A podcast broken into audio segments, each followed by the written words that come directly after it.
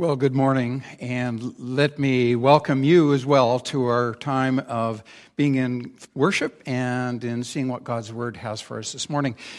Uh, as Pastor Sam pointed out, we've been walking through the book of Mark. And this chapter that we're looking at this morning, this, this chapter, chapter 11, is a chapter that is just filled with noise. It is, it is filled with events that just are an uproar. We, we enter in, we begin into it, we'll see the picture of the triumphal entry, where there's just filled with celebration.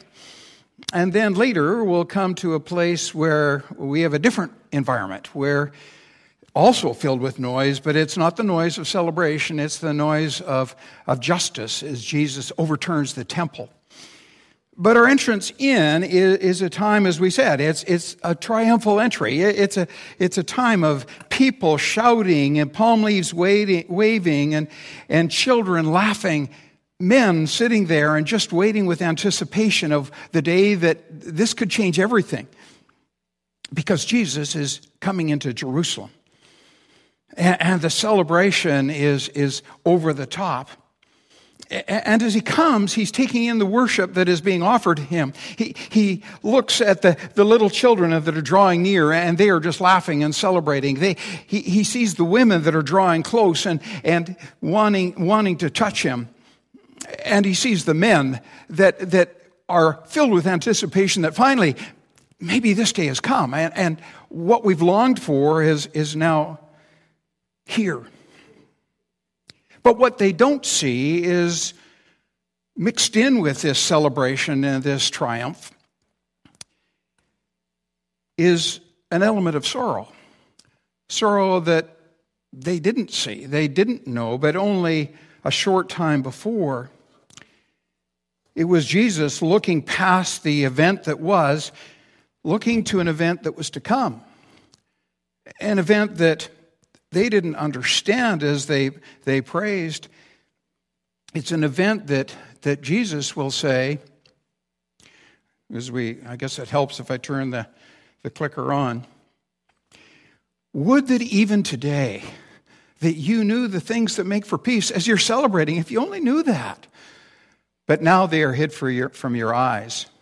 For the day shall come upon you when your enemies will cast up a bank about you and surround you and hem you in on every side and dash you to the ground, you and your children within you, and they will not leave one stone upon another in you.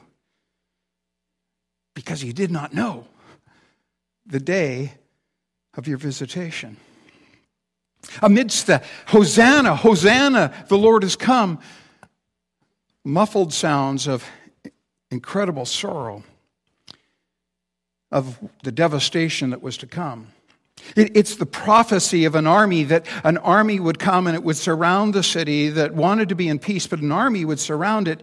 And, and it says that under Titus they would come and they would set the temple and the city on fire, and they would be watching as the gold from the temple would drip down over the stones and go into the crevices. And literally, it would says they are going to tear down every stone to get at the gold, that they would cast down every stone, just as we have just read. They will not leave one stone upon another in you. And Jesus, amidst the celebration, seeing seeing the place of great sorrow because they missed what the prophet had said. The prophet had said, Rejoice greatly, O daughter of Zion. Shout aloud, O daughter of Jerusalem. Lo, your king comes to you. He's triumphant and he's victorious. But he's going to be humble. And he's going to be riding on the colt, the foal of an ass. Zechariah's prophecy telling them exactly what they should expect to see, but what they weren't willing to see. Because th- this wasn't the picture of, of a Messiah that they wanted to embrace. But, but literally, to the very day, it was the prophecy that 483 years before, a prophecy was made where a king would make a decree that would rebuild the city. And literally, to the very day, that prophecy that Daniel gives is fulfilled that in this many years, your Messiah will come riding on a colt and he will come into Jerusalem, but you will reject him. You won't be ready for him. And it's interesting as Mark picks out the picture that we're looking at in Mark 11 today that actually, in some ways, he, he doesn't spend a whole lot of time on actually, actually the entrance because his focus is drawn to a rather strange place instead. It is drawn to a tree that if you open your pages of Mark 11 and you follow in, you will see that Jesus comes to a tree that isn't fulfilling the purpose for which it was designed. It's not doing what it was created to do. And at first, the picture seems very out of sync with the pictures that we are given. We, we have the celebration, the palm leaves waving, the, the shouts coming. We get that, we understand that. And then later, we'll see, as we talked about, we'll, we'll see the, the overthrow of the temple that, that Jesus is so upset about the, the temple where we're given the picture of that tables will be turning and birds will be flying and chaos will be reigning. That's what Jesus will later do. But in between, he shows us this picture, which seemingly seems to look like just a bad tempered Jesus because he's hungry and he can't eat. And so he comes to a tree, a fig tree, and, and he curses it. And it says later that, and we'll look at, it says later that Peter will later look at and say, this tree's dead to the roots. It's totally gone.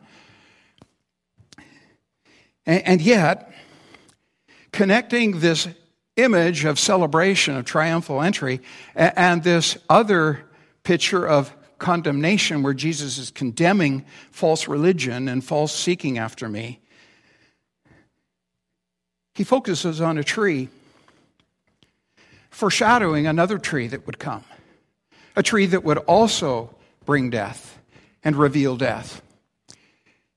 And the fig tree, as we see where it says, on the following day, after have, Jesus having gone and looked at the temple, when they came from Bethany, he was hungry. And seeking, seeing in the distance a fig tree and leaf, he went to see it if he could find anything on it. And when he came to it, he found nothing but leaves, for it was not the season for figs. And he said to it, May no one ever eat fruit from you again. And his disciples heard it. You see, the fig tree, what it did is it symbolized Israel.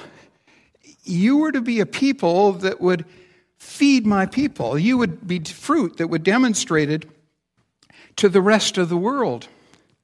You were to, to live as God's people it would usher in celebration of God's promised one, the Messiah, King, who would come, of whom the prophets spoke. But, but you didn't like the picture you saw when he came. So you weren't willing to bow. Not willing if it meant giving up your wants and your desires. I'm not bowing before them. And then the next day, the, the temple's uproar just confirmed it all, illustrating how far they had come and turned away from the picture God wanted for them. But to understand that, we need to return back to the place of the fig tree. And yes, Jesus is hungry, and he does go to the tree, but it says that it's not the season for fruit. And so, Jesus seems, as I said, bad tempered. Like, fruit shouldn't be expected to be on the tree. It's not the season for it. It's Passover, it's April, and figs don't come out in April. So, what's the problem? Well, the one thing about the fig tree is the fig tree has what's called breba fruit. And breba fruit isn't the fig, but it's a fruit to show what is to come. And this tree had none of it. All it had was leaves. It just had the showy, it just had the appearance of life. It had what looked good, but actually wasn't the reality. And it's to this that Jesus says, This tree looks good, but it it's, is not fulfilling the purpose of what it was to do. It's not fulfilling what the prophet Micah said Woe is me, I have become as when the summer fruit has been gathered, as when the fruits have been gleaned. There is no cluster to eat. There is no first ripe fig that my soul desires. It's not evident, just a bunch of showy leaves. And Jesus, looking at the temple, says, This tree, you're just like the temple, you're just like the tree like the priests, you've got all the appearance of life, but you've got no fruit. You've got uh, leaves of busyness and religious practice. You've got sacrificial animals that want to be offered. You have temple money wanting to be given. You have water for cleansing. And missing all of this, you've got no worship. You've got no, no reality of me being center place in your life.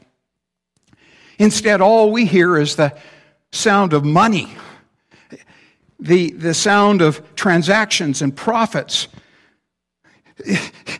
You're just filled in the temple with the deceptive and the opportunistic. You've got people coming in and wanting to bring their sacrifices for God, and the priest saying, No, no, those aren't sufficient. And so they would reject the offering and then take them and turn around and sell them to someone else as, as appropriate for sacrifice.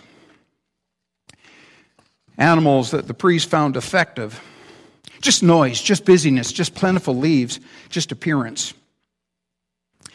And the religion, it's got nothing to satisfy the hunger that God called you to meet.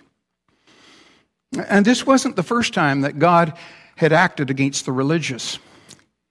This isn't the second, the first time he came to the temple to overturn it. He came before. He came just after he did the miracle at Cana when he turned the water into wine. He came into that place as well, and he turned the temple upside down. He overturned the tables.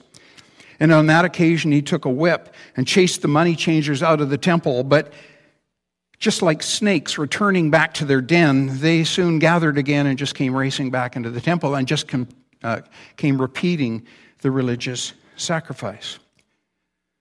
So, once again, as Mark 11 shows us, Jesus just coming in and cleaning out the temple, cleaning out the space so people could come in and, and worship God. But not just cleaning out, getting to the very root and saying, Your very root is dead. It isn't fulfilling the purpose.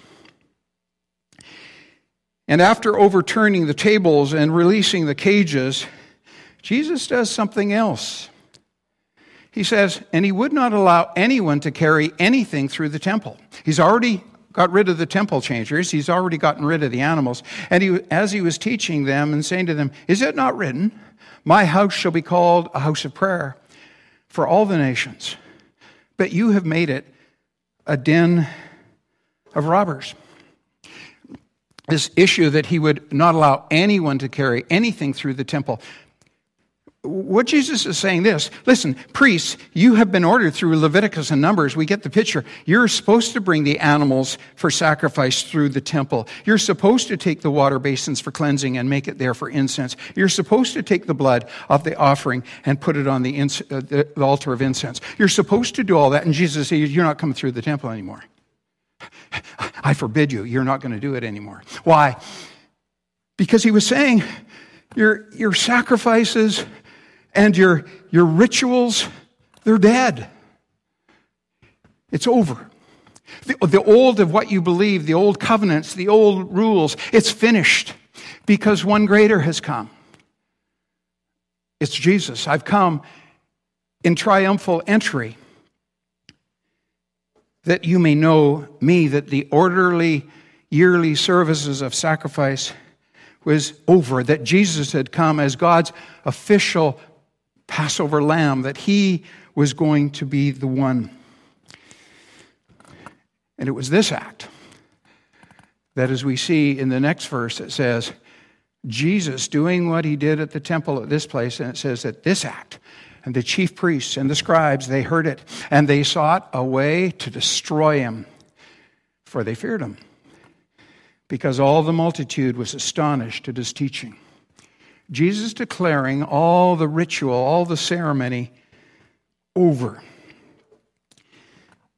And by that act, he gave the opportunity for the priests in Israel what they would do with him. And they settled their own, sealed their own death sentence.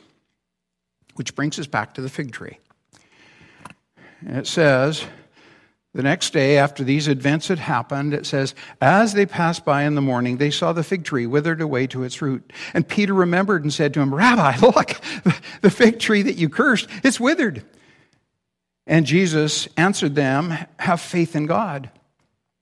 Truly, I say to you, Whoever says to this mountains, Be taken up and thrown into the sea, and does not doubt in his heart, but believes that what he says will come to pass, it will be done for him. Peter, when he sees the tree, he, he's amazed. But, but what Jesus says next about a mountain and faith, well, what, what sense were they to make of that? What did, what did a mountain have to do with this tree and, and faith? And again, Jesus stipulating that your empty practices, your going through the motions, your faith in trying to live right and do right, your faith in being right with God based on your terms, it's just empty. It's just dead. You've relied on your religiosity, you've relied on your spiritual things you do, and you've placed your faith in the wrong place. And Jesus taking the tree and cursing it to the tree, cursing it to the roots. Trying to get the priests in Israel to know you're looking in the wrong place. Our world is caught up in the religious. Uh, doing the right thing, getting to know God. God is warm and fuzzy, and we can just come alongside of Him. He's going to pass over to whatever I, I think and do because He's a loving God. And God making it clear it's not about your religious, it's not about your, your things you do, your committees you're on, your, your ministries you're involved in has nothing to do with that. that, that that's just leaves, just a bunch of leaves. It doesn't mean anything. Bringing the people to understand the relationship with God is based on the one that came and you've rejected. It's in a God that sees into the heart, not into the activities. It's in a God who says that he loves and forgives, a God that says he transforms. And the triumphal entry that Jesus coming into Jerusalem, it was a crossroads that was bringing before people what path will you take? Will you, will you take the path of staying on the activities, or will you see who Jesus is? It was a crossroads that Jesus coming as Messiah King was inviting people that they could know the living God, the one that we are told elsewhere in Scripture. It says that he came boldly and says, I am, I am the way, the truth, and the life. No man comes to the Father except through me. I am the resurrection and the life. Whoever believes in me, though he die, it shall he live. And everyone who lives and believes in me shall never die. Uh, that I am actually the one that gives you full life, not observances and practices, but Him. In this, Jesus making a clear divide. Are you a people of appearance or are you a people of faith? Jesus wanting to get to the heart of our relationship with Him. Cleaning house and getting rid of the debris that look good, looks good but, but isn't worship that's seen, but it's not truly given. Prayers that are heard, but not authentically said. Sin that is hidden, but actually at the very core not confessed. Lives that are rich in leaves, but absence of life that really matters. And then he turns and says these words Therefore, I tell you. Listen up. I tell you. Your choice is one or the other, but those of you who believe in me, those of you who know me, I tell you, whatever you ask in prayer, believe that you have received it and it will be yours. And whenever you stand praying, forgive if you have anything against anyone, so that your Father also, who is in heaven, may forgive you your trespasses. You who are the recipients of the real, live in that relationship.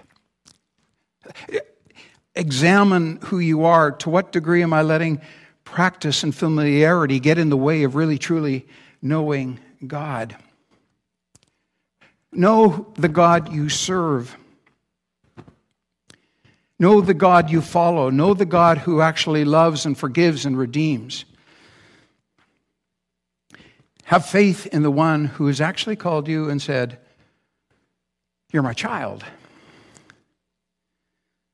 So, as possessors of faith, he's saying to these ones, Possessors of faith, live possessed by faith.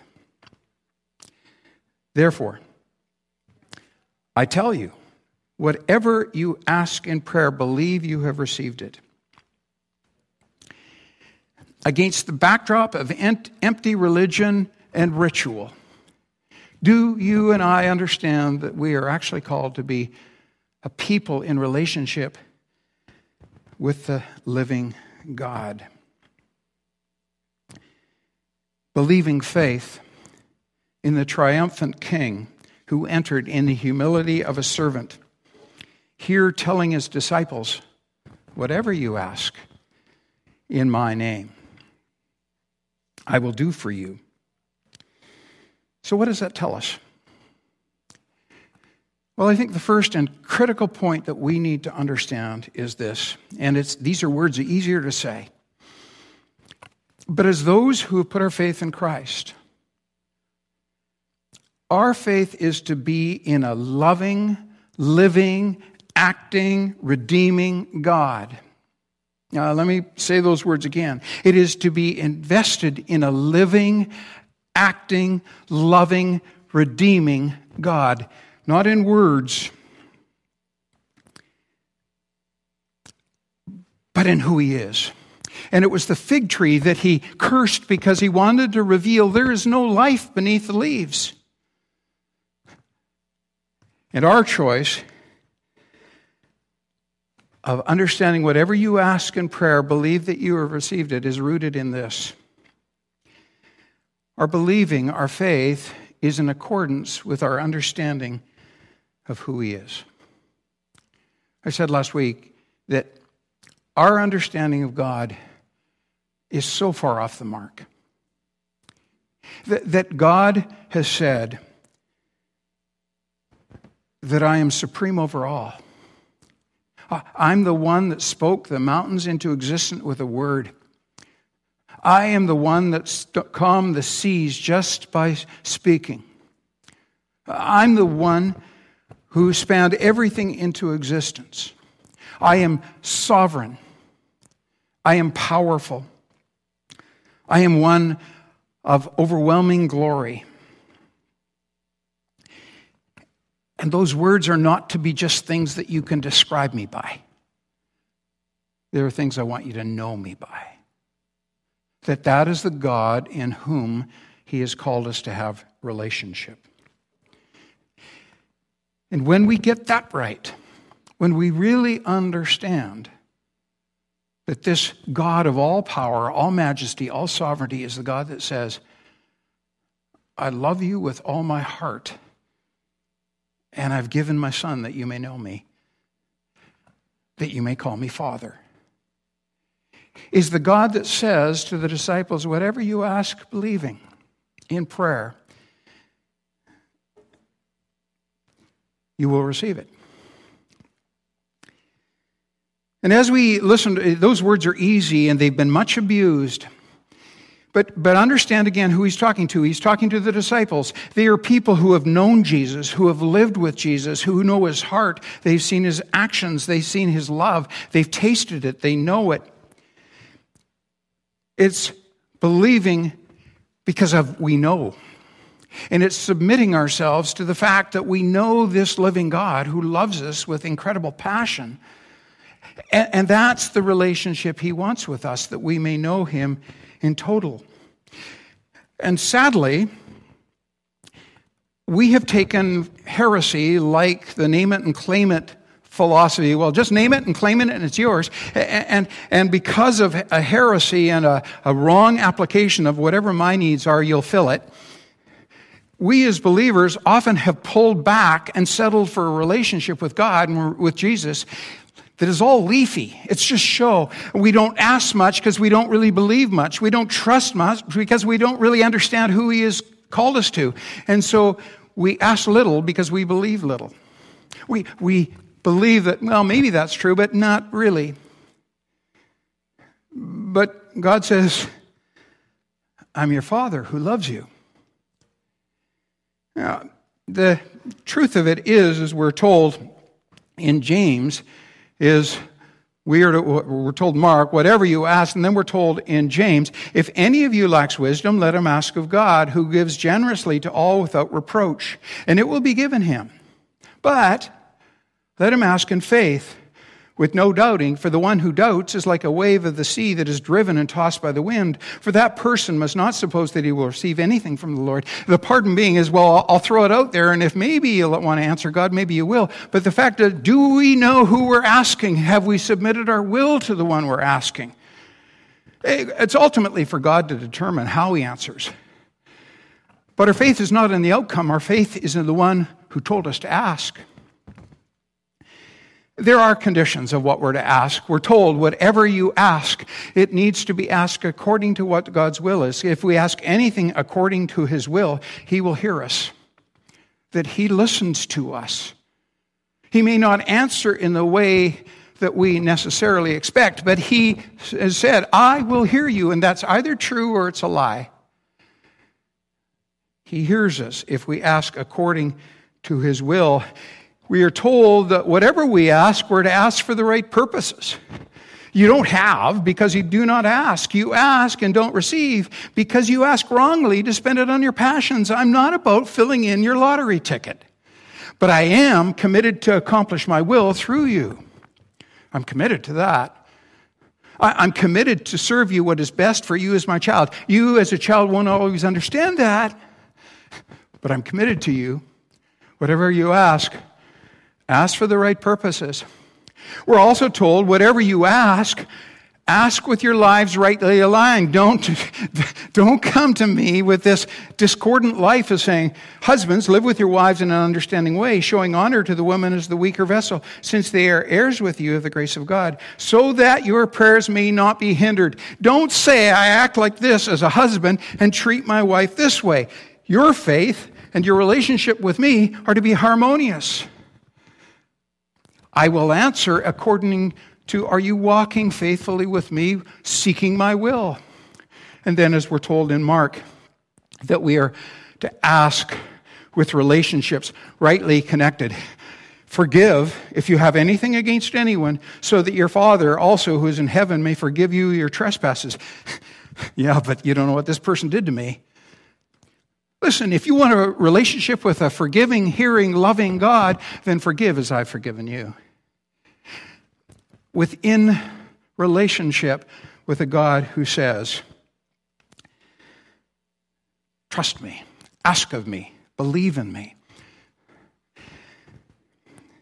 Triumphant entry is where the chapter begins. And sometimes in our North American Christianity, we are so apt to have the triumphal entry as an event, as a story, as a back there situation. And I would suggest to you and me that God is saying, I want a triumphal entry into your life.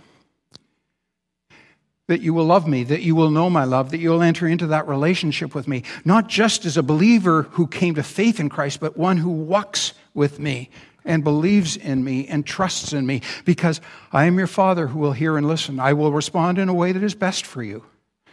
Sometimes you'll understand that, sometimes you won't. But I love you, I hear you, I know you. And in that place, we are to ask boldly with believing faith. Because we're told that this God, who did the ultimate to forgive us, is not going to turn a deaf ear to when we ask. So, the invitation of Mark 11 you can hear a lot of noise. But amidst the noise, I come with triumphal entry into my life, into your lives, that you may know relationship with me. not just to save me, but to live with me that you may know the living, powerful, all loving, sovereign God that says, I want entry into your life. And that, my friends, is a triumphal entry that will only be exceeded by one.